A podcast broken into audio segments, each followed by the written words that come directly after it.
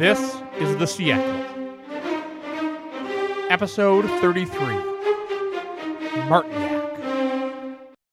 Welcome back. In recent episodes of the Siècle, we've met the centrist doctrinaires, seen France get involved with the Greek War of Independence, followed the stunning twists of France's 1827 elections, and taken a deep dive into anti-clerical conspiracy theories.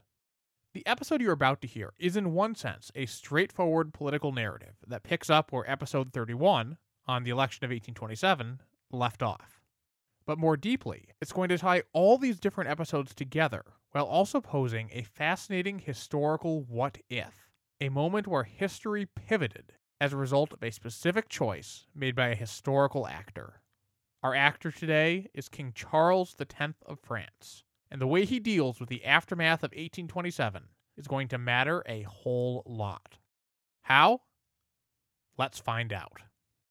We last left our narrative after the elections of 1827 wiped out Joseph Villèle's ultra-royalist majority in the Chamber of Deputies. If that doesn't ring a bell to you, pause right now and go listen to episode 31. We'll be waiting. But while the elections were a clear verdict on the soon-to-be former Prime Minister Villèle, that was maybe the only clear thing about the new Chamber of Deputies. The newly elected chamber had 4 or 5 general factions, none of whom controlled a majority. The two biggest factions were the pro-Villèle group of ultra-royalists, perhaps 200 strong, and a broad left-center group somewhere around 180 men. There were also up to 20 other deputies who formed the chamber's far left, men like Lafayette and Benjamin Constant. If you add up the left and left-center, then the Villèlists and the Liberals both have around 47% of the total chamber. The remaining share were around 32 men of the far-right counter-opposition, devoted ultra-royalists who, for whatever reason, despised Villèle. Don't take any of these figures too literally. All these numbers are approximate guesses about an era without formal political parties, and all of these factions were subdivided into 2 or 3 shades of opinion. Each faction had its hardliners and its pragmatists, those who were willing to cross the aisle in the right circumstances, and those who never would. Regardless, it was a mess. And the man with the responsibility of sorting out this chaos was King Charles X. Under the Restoration political system, the king appointed his ministers. That much was clear and uncontroversial.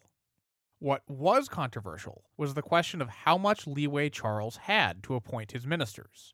Was he obligated to appoint a government that could command a majority in the Chamber of Deputies? Charles himself thought he was under no such obligation, but even he admitted that it would make his life easier if his government could actually pass laws. So in late 1827 and early 1828, Charles began casting around for a prime minister who the deputies could accept. Charles's first preference was to stick with Villèle, despite the election. He could have picked a fight to try to force the chambers to accept Villèle, but Charles instead tried to negotiate. Villèle's old governing coalition was defeated, but maybe he could forge a new one. Unfortunately for Villèle, the moderate royalists wouldn't work with him. Neither would far-right counter-opposition leaders like Jules de Polignac, who scorned Villèle for being too timid at enacting ultra-royalist policies. So Charles, reluctantly, agreed to Villèle's resignation. The king's son, the Duke d'Angoulême, was the one who finally brought Villèle the bad news. Supposedly, Angoulême apologetically told Villèle that he had become too unpopular, and Villèle replied, "God grant, sir, that it is only I who have become unpopular." With Villèle out, Charles's next preference was to find another ultra-royalist who lacked Villèle's baggage. The election had been a defeat, sure, but some of that was personal animosity towards Villèle. Maybe there was an equally ultra figure who could let Charles continue on without any policy concessions. We know there was talk about figures like Polignac or the Comte de la Bourdonnais, who was infamous for endorsing irons, executioners, and torture as the only way to deal with liberals and Bonapartists.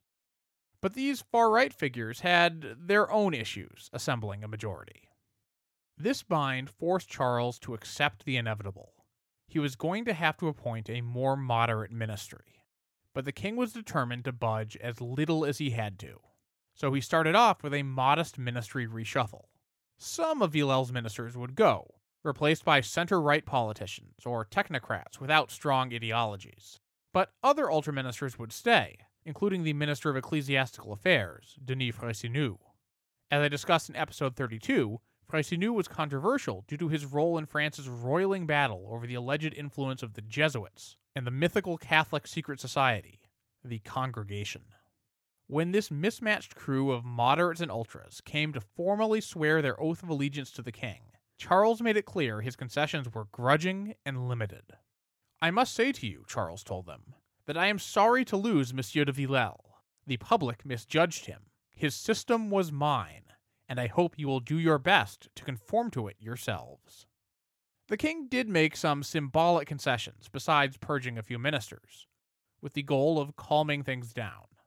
People had been complaining about Jesuit-run schools. Okay, so Charles appointed a commission to investigate. Some anti-government academics had sanctions against them lifted. That meant, among other things, that the doctrinaire historian François Guizot was allowed to resume his popular lecture series at the Sorbonne. Among the crowds who packed into the lecture halls to hear Guizot's revived talks was a young Alexis de Tocqueville. But that's a story for another day. These concessions were appreciated, but they didn't change the dynamic. The rickety ministry Charles had assembled collapsed almost immediately after the new chambers officially convened on February 5, 1828. As it was tradition, the king opened the proceedings with a speech, an address that Charles's biographer Vincent Beach describes as relatively conciliatory by Charles's standards. The king praised France's recent naval victory at the Battle of Navarino, said he had ordered rigid economy from his ministers to address a budget deficit brought on by a recent recession, and even offered up another olive branch. Instead of giving one minister authority over both ecclesiastical affairs and education, Charles would split the ministry in two. That was a defeat for ultras, who generally wanted the Catholic Church in charge of education. The deputies received the speech with an ovation, though many left-leaning members were concerned by a remark near the end. Charles vowed to maintain France's constitution, the Charter of 1814, but also promised to guarantee the happiness of France. To do so, Charles said, he would, quote, "preserve the great and protective authority which belongs to my crown." The implication, of course, is that Charles would preserve that authority against the Chamber of Deputies. The next word rested with the Chamber of Deputies, which traditionally approved a formal reply to the king's opening address. We've seen this reply stir up trouble in the past, such as in episode 18. That episode covered November 1821, when a so-called coalition monstrueuse of left and far right voted a reply that cast aspersions on Louis XVIII's foreign policy, prompting Louis to respond with cold fury. In 1828, the flashpoint wasn't foreign policy, but domestic. A combination of anti-Villèle deputies of various stripes added the following sentence to the Chamber's reply: "The unhappy French people have repudiated the deplorable system which rendered your promises meaningless." Now, while this is technically blaming Villèle the evil counselor for everything, you can understand why Charles got ticked off at the insinuation that his promises had been meaningless, especially when you consider that Charles had recently told his ministers that he considered Villèle's system to be his own, and especially when Charles saw himself as having made one concession after another since the election. The king supposedly came close to dissolving the newly elected Chamber of Deputies on the spot, before calming down and restricting himself to a mild rebuke. The most immediate effect of this brouhaha was that Frayssinous and the other remaining ultra-minister both resigned, leading to another cabinet reshuffle. And that means it's time to finally introduce this episode's title character, Jean-Baptiste Gay, the Vicomte de Martignac. Perhaps the most important thing to know about the man who now stood at the center of French politics was that Martignac had been a staunch Villèleist, but one who came out of his service in the ultra-royalist government with a reputation as a moderate and responsible public official. Both parts of that are important. Martignac was a friendly fellow. Guizot said he left on friends and enemies alike a strong impression of esteem and goodwill. But he was no liberal. He had been a vocal supporter of Villèle and had served capably in the most right-wing government France had seen since the Ancien Régime. Despite this, he struck observers as less ideological than Villèle, or other leading ultras like Polignac or La Bourdonnais. After serving as a deputy and in various administrative positions, Martignac had been appointed Interior Minister on January 4, 1828, part of Charles's first cabinet reshuffle that I talked about earlier. But Martignac was not appointed Prime Minister. No one was. This sometimes happened in Restoration ministries, where Prime Minister was less a formal position than just the primary minister of a government. I'll explore the nuances here more in a future episode, breaking down how France's executive branch worked. Back in episode 18, I mentioned how Villèle had originally been one of a leaderless group of ministers appointed back in 1821, but soon became their leading figure, before eventually being named the primary minister. Something similar started unfolding in 1828, where Martignac quickly became the most prominent minister in Charles X's government, without ever being formally promoted. A big reason why was that Martignac was the only good speechmaker in the entire ministry. So when a bill needed to be introduced or defended, it was usually Martignac up at the podium making the case. Contemporaries and modern historians alike refer to the Martignac ministry, even though technically Martignac was never formally named prime minister.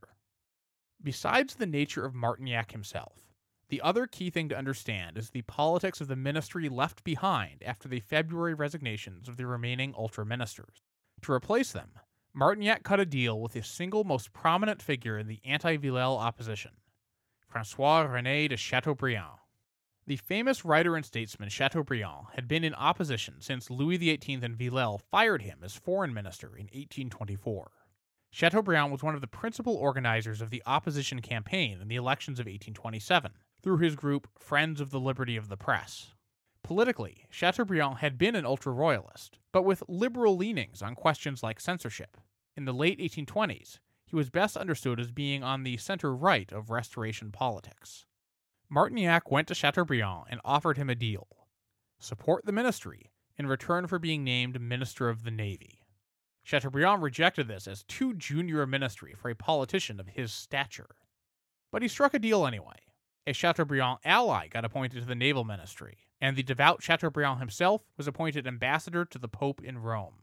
In return, Chateaubriand's center-right faction began supporting the government, and so did their newspaper, the prominent Journal des Débats. This little quid pro quo was more than a bit of political horse trading. The result was a Chamber of Deputies where the center-right held the balance of power. The left demanded reforms. Charles and the ultras resisted them. Caught in the middle was Martignac, who maintained a precarious political balancing act as long as he could. It's no wonder historian Irene Collins comments that politics after the fall of Villèle were more confused than at any other time during the Restoration. In practice, while Martignac never broke entirely from the policies of the old Villèle government, there was a major shift in emphasis. The Villèle ministry had been known for its electoral skullduggery. Martignac proposed an electoral reform further limiting the government's ability to manipulate the vote. Among the changes in the Martignac elections bill was that voter registration lists would now be permanent, instead of being drawn up from scratch every year. The list would be revised each year, and, crucially, posted publicly with each voter's tax payments noted next to their name. The extremely public nature of these lists would make it much harder for prefects to omit opposition members or sneak on government supporters. The law also made it easier to appeal adverse judgments to the courts. Now, Martignac wasn't ending the era of the government putting its thumb on the scale in legislative elections. He explicitly declared that the government, quote, is obligated to exercise a protective influence in order to offset the pressures that are brought to bear to prejudice the government's position. In other words, there was no real concept of a major distinction between a pro-government political party and the government itself. But it was a step toward limiting the government's powers in this regard, and as such was received well by the opposition. In contrast, the Gazette de France, a Villèle-affiliated newspaper, attacked the 1828 election law as the enactment of the democratic principle, the permanent enrolling and recruiting of the militia of revolutions. There was also some lingering business from the last election. During the 1827 elections, opposition voters had filed a blizzard of petitions alleging illegal electoral activities by prefects. As we know from episode 31, many of these charges were true. Prefects were cheating. In the past, that wouldn't have mattered. These complaints would have been received and ignored. But in the wake of the earthquake of 1827, Martignac's government felt they had to do something about all these accusations. So he did what governments always do. He appointed a commission to study the matter. This commission sorted through the mountain of complaints and focused in on accusations against 22 prefects. When the final report came out in October, 12 accused prefects were exonerated. 2 were found guilty of minor improprieties, 4 were guilty of less grave offenses, and 4, it had found, had committed the gravest offenses. As historian Sherman Kent notes, these findings seem on the mild side to one who has read the prefectoral correspondence, where they discuss a host of shenanigans. And nothing terribly bad happened to even those prefects who had committed the gravest offenses. The worst punishment Kent found was one prefect reassigned to a smaller, more remote department. But even without much in the way of criminal or even career consequences for prefects, all these complaints brought results. Prefects dubbed the investigations the Liberal Inquisition, and clearly resented this new phenomenon of having their dirty laundry aired in public. As a result, under Martignac, prefects were more scrupulous. Many departments that had featured rampant cheating in 1827 held relatively fair by-elections in 1828. Another leftover from 1827 that Martignac had to deal with was Greece. You might recall from episode 30, the decisive Battle of Navarino, where the French, British, and Russian fleets annihilated a combined Ottoman-Egyptian fleet. That took place on October 20th, 1827, just a few weeks before the election of 1827. The loss of his navy made it effectively impossible for Sultan Mahmud II to continue his war against the Greeks. But the Sultan dug in his heels and refused to accept the new state of affairs. Mahmud wasn't just resisting granting Greece independence. He even refused Western suggestions to give the Greeks de facto autonomy while remaining their official overlord. The Egyptian army, that had so effectively defeated the Greeks on land, remained in possession of its captured strongholds. Even though Egyptian leader Muhammad Ali was eager to withdraw, the Sultan's obstinacy made that difficult. This presented Martignac with a golden opportunity to intervene and seize a little bit of glory. He dispatched a 14,000-man military expedition to Greece, an army we today might call a peacekeeping force. Much to the frustration of its officers, this army didn't get a chance to achieve much battlefield glory. Instead, it was mostly left to supervise a peaceful Egyptian withdrawal. Once that was done, the French stuck around to help rebuild the devastated Greece. French military engineers conducted the first topographic survey of the Peloponnesian Peninsula, built bridges and roads, and helped reconstruct towns. In direct imitation of Napoleon's Egyptian expedition a generation earlier, the French also brought a host of scientific experts who produced lavishly illustrated reports on Greek archaeology, architecture, and science. There was fighting going on in Greece and the Ottoman Empire. It's just the French weren't involved. In 1828, Russia declared war on the Ottomans, and over a year and a half inflicted a series of defeats on the Turkish forces. The Greeks had been hoping for Russian assistance since the very beginning of their revolt in 1821, and, figuring better late than never, they took advantage of the Russian invasion to seize more territory on mainland Greece. When the dust settled, the 1829 Treaty of Adrianople forced the Sultan to accept Greek autonomy. A decade of devastating war was over.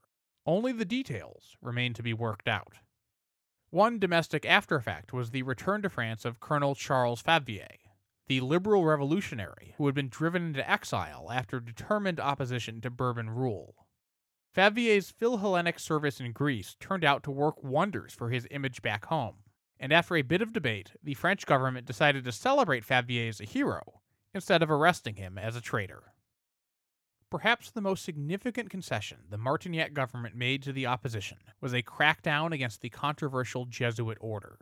As I covered in episode 32, France in the mid-1820s was convulsed by conspiracy theories about the Jesuits. And as we covered in that episode, the Jesuits were definitely operating schools in France in technical violation of the law, though not nearly at the scale their opponents alleged. Martignac and Charles took some early steps to try and calm matters. In January 1828, as I mentioned earlier, Charles appointed a commission to study Jesuit influence in schools. In February, Charles separated the Education Ministry from the Ministry of Ecclesiastical Affairs. and in April, the king undid an 1824 decree giving bishops control of primary schools. Instead, schools would be controlled by a committee, with just 3 of 9 members appointed by bishops. The question of the Jesuit order divided even ultra-royalists, with one branch of ultras seeing the Jesuits as the foot soldiers of counter-revolution, but another seeing them as a threat to the traditional independence of the French Catholic Church.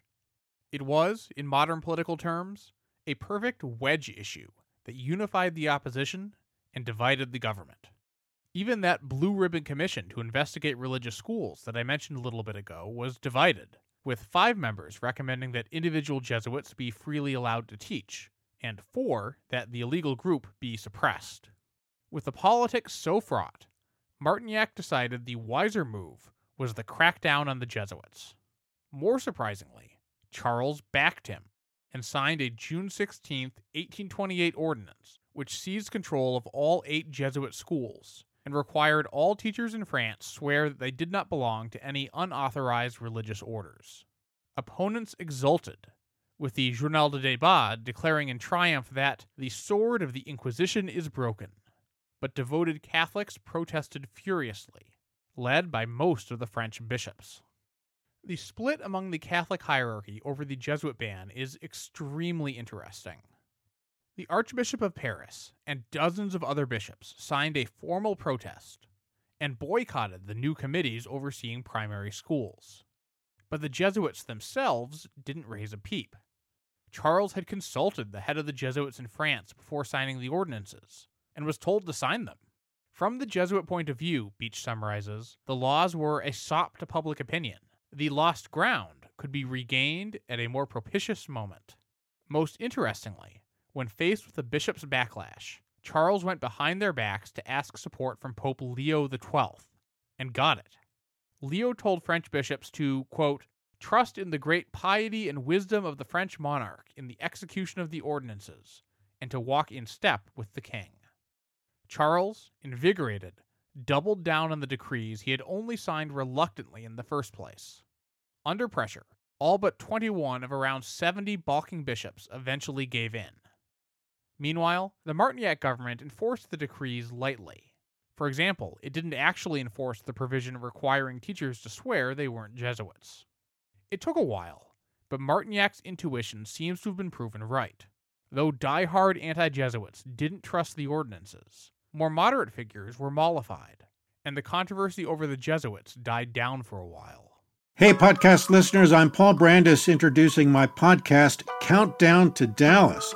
It's a fascinating, in-depth look at the seemingly unconnected events that led to the assassination of President John F. Kennedy. It's based on my book of the same title. In that book and in this podcast, I go all the way back to 1939, when Lee Harvey Oswald was born into a troubled and dysfunctional family.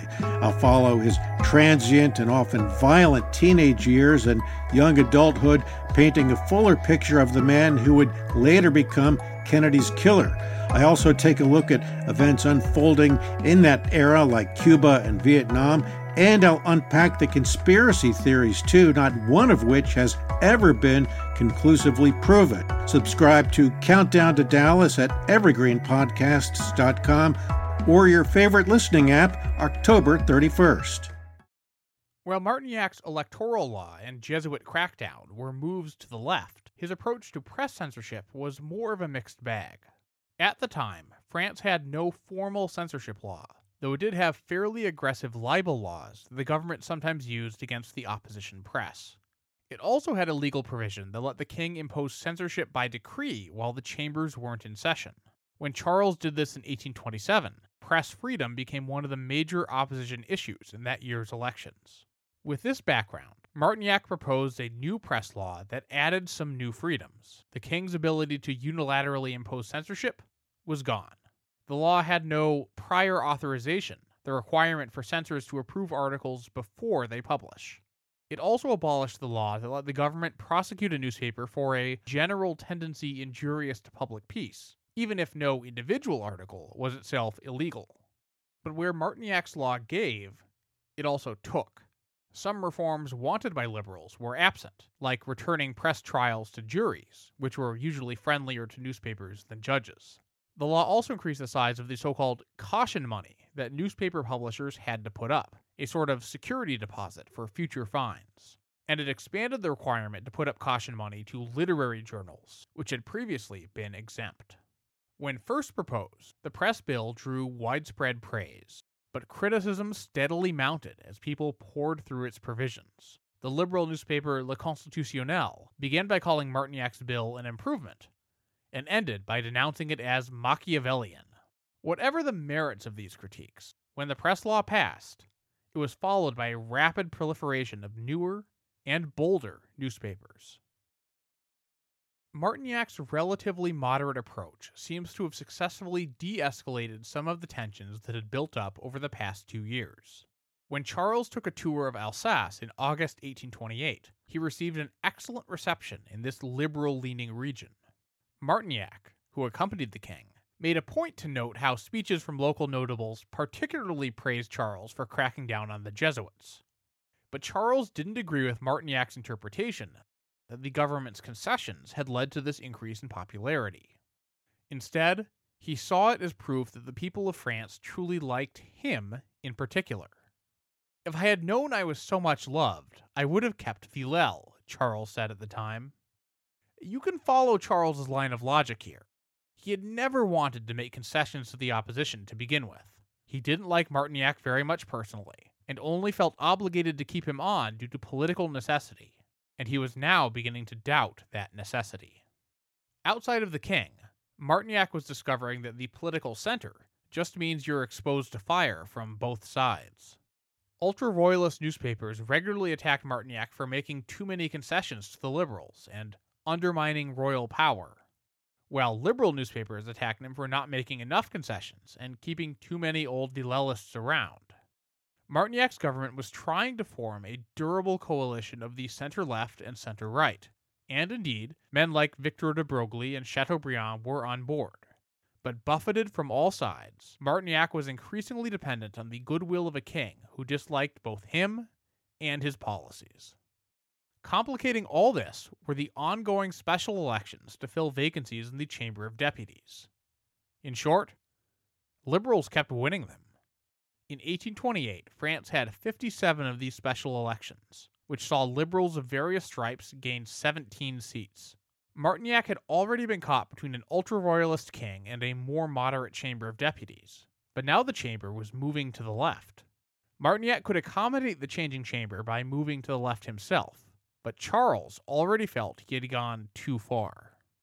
The Martignac ministry tried to force the issue by sending Charles a joint memorandum asking for him to either endorse their centrist strategy or to repudiate it. In effect, they argued that Charles had a choice between bending a little now by making strategic concessions, or being forced to bend a lot later by an opposition that was growing stronger. As proof of his support, they asked Charles in November to approve firing a host of old Villèle loyalists in senior administrative positions. The king resisted, and ultimately agreed to get rid of only 13 men from a much larger list. The result was a lose-lose. Charles did enough that the ministry didn't feel a need to resign, but not enough to satisfy the left. Meanwhile, the king came away resentful that his own government had forced him to get rid of even a small number of loyal servants. So it should be no surprise that as 1828 ended and 1829 dawned, Charles was working behind the scenes to try to line up a replacement for Martignac. From the very beginning, there was one man at the top of Charles's list for a new prime minister, Jules de Polignac. I've already mentioned Polignac as a leading ultra-royalist, the kind of man who thought Villèle was irredeemably squishy. But understanding why Charles was fixated on Polignac as his next prime minister requires us to go a little deeper. The Polignacs were an old noble family who had been closely aligned with a young Charles and Marie Antoinette in the years before the French Revolution. When the Revolution did break out, Jules de Polignac went into exile along with Charles, and worked closely with him. When he returned to France in 1804, Polignac was arrested for plotting to assassinate Napoleon, probably accurately. Meanwhile, Polignac and Charles had a quasi-familial connection. This is complicated, so bear with me. Jules de Polignac had an uncle named Denis de Polestron, whose wife Louise de Polestron was Marie Antoinette's lady-in-waiting.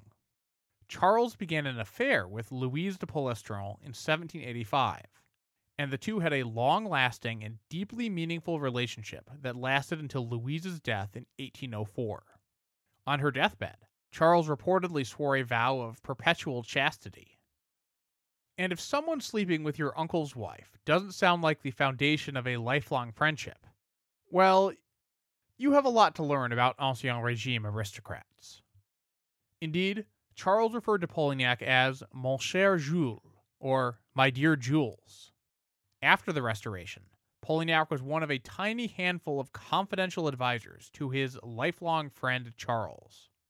Polignac was an early member of the right-wing secret society, the Chevalier de la Foi, which I talked about in episode 32. Early in the Restoration, Polignac was one of several ultras who refused to swear an oath to the Charter. He called its guarantee of religious liberty ridiculous. Louis XVIII sent Polignac as an envoy to Rome as part of his efforts to negotiate a new settlement with the papacy. In gratitude, the Pope granted Polignac the Roman title of Prince. Compared to a fellow ultra-royalist like Villèle, Polignac was described as a pure, in that his ultra-royalism was not diluted with practical compromises. Villèle in turn had Polignac appointed ambassador to Britain for much of the 1820s, which was at once a prestigious job and also a way to keep Polignac safely out of the country. Polignac indeed had a strong fondness for Britain, where he had spent much of his exile. In 1816, he married Barbara Campbell, a Scottish heiress worth 200,000 francs per year. In particular, Polignac loved the powerful British House of Lords. He saw the French Chamber of Peers as impotent in comparison, and wanted to bolster it into a cornerstone of the nation like the House of Lords. Ironically, historian Monroe Price points out, Polignac formed this opinion just as the House of Lords was about to see its power start a slow but irreversible decline. Given their personal and political closeness, many liberals and moderates in French politics feared that Charles would appoint Polignac as a minister. Rumors to that effect had already spread in 1825. In 1828, Chateaubriand reassured one such worried friend. Quote, "The entry of Monsieur de Polignac in the council, in the present circumstances, would be nothing less than a sort of revolution. The Chamber of Deputies would have to be dissolved, etc. That is not even worth the bother of talking about, nor for me to waste paper in proving to you the absurdity of such a rumor."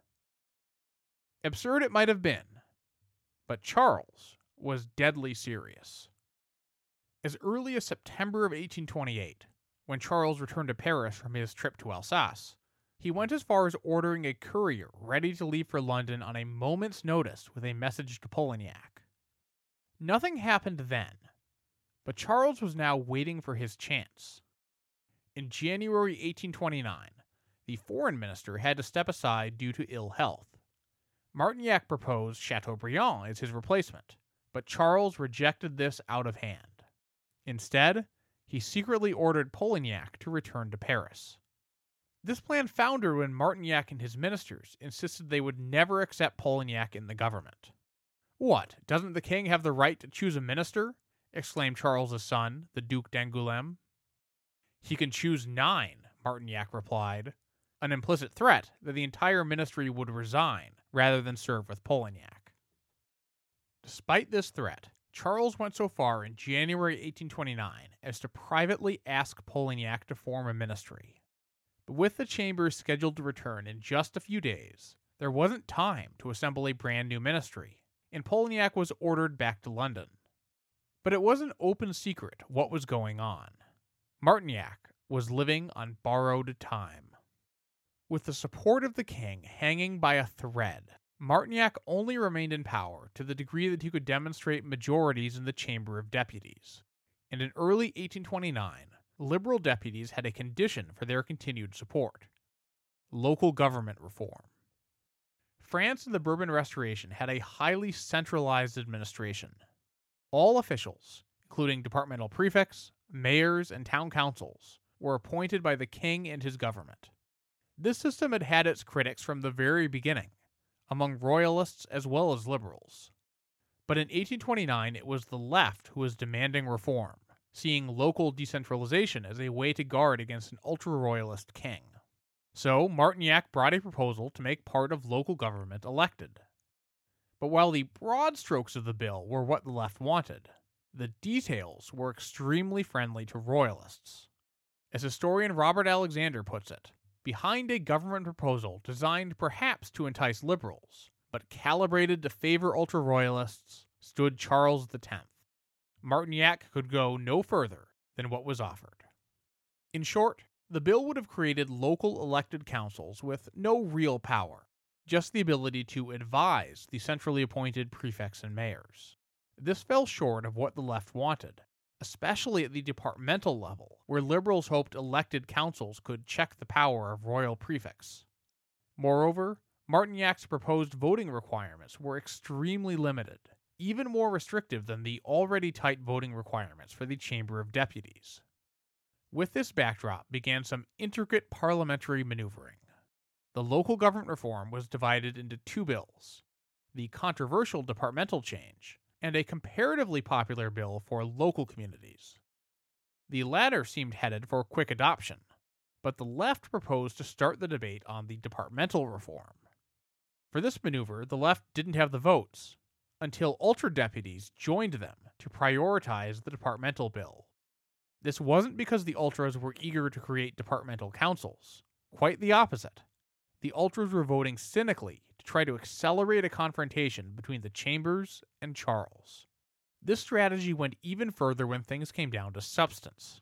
On April 8, 1829, liberals offered up a major amendment to the bill, one everyone knew Charles would never accept.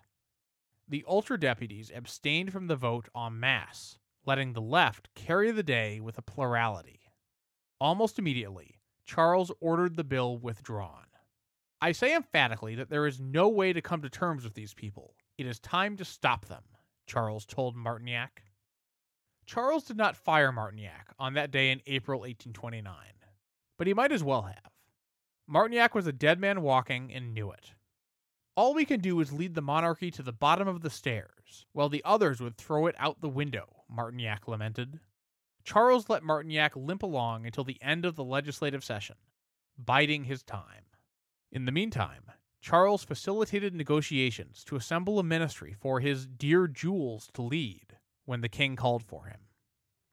We'll have to wait until another episode to see what happens when Charles makes that call. For now, I want to reflect just a little bit more on the Martignac ministry. With the benefit of hindsight, Martignac was probably doomed from the start. Charles appointed this moderate ministry only with extreme reluctance, and never gave it his full support.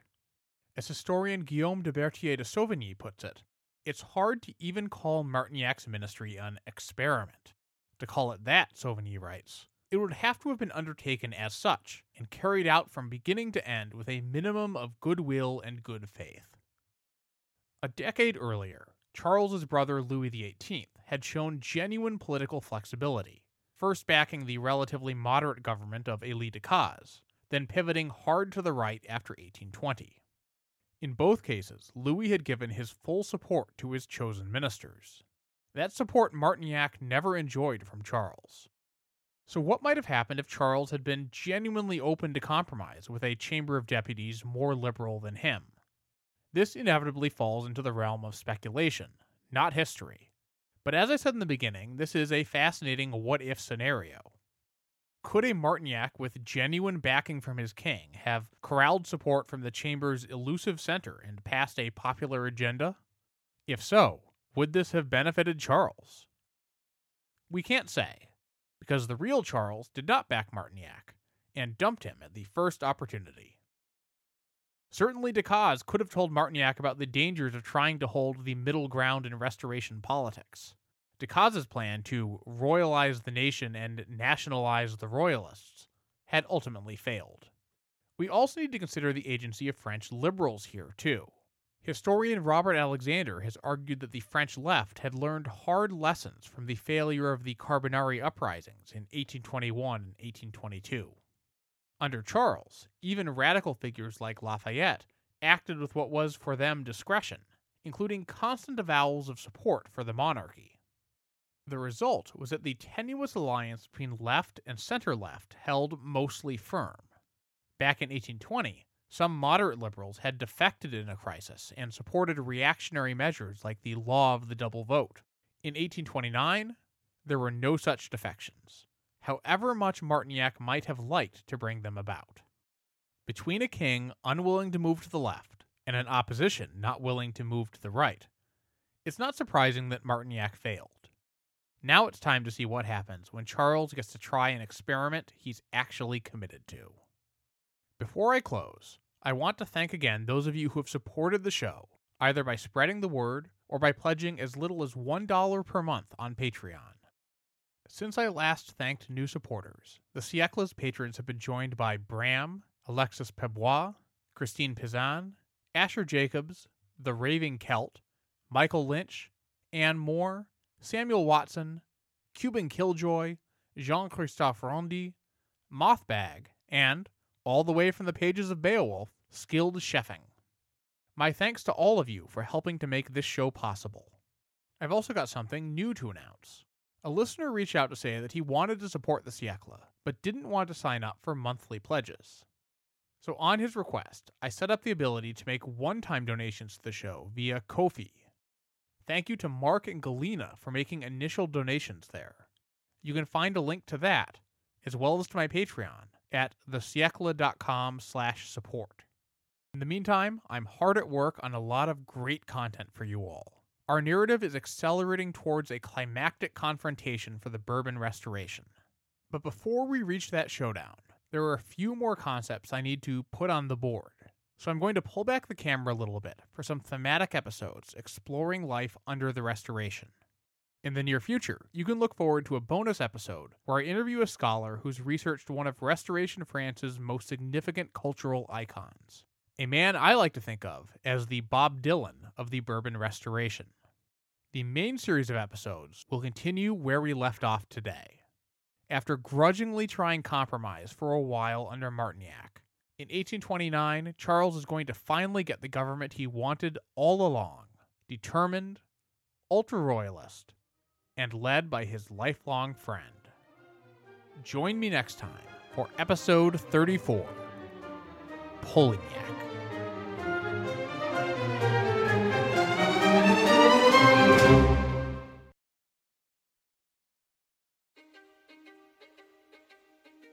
History is complicated.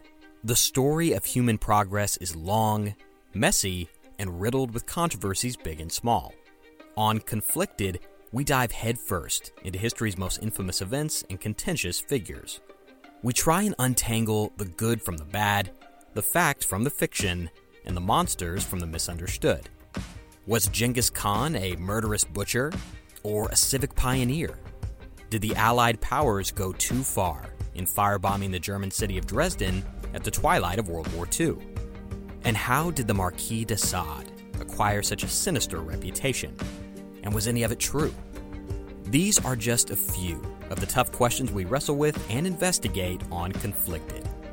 So if you love history or just enjoy a good story, please join me, your host, Zach Cornwell, for a fascinating new topic each and every month.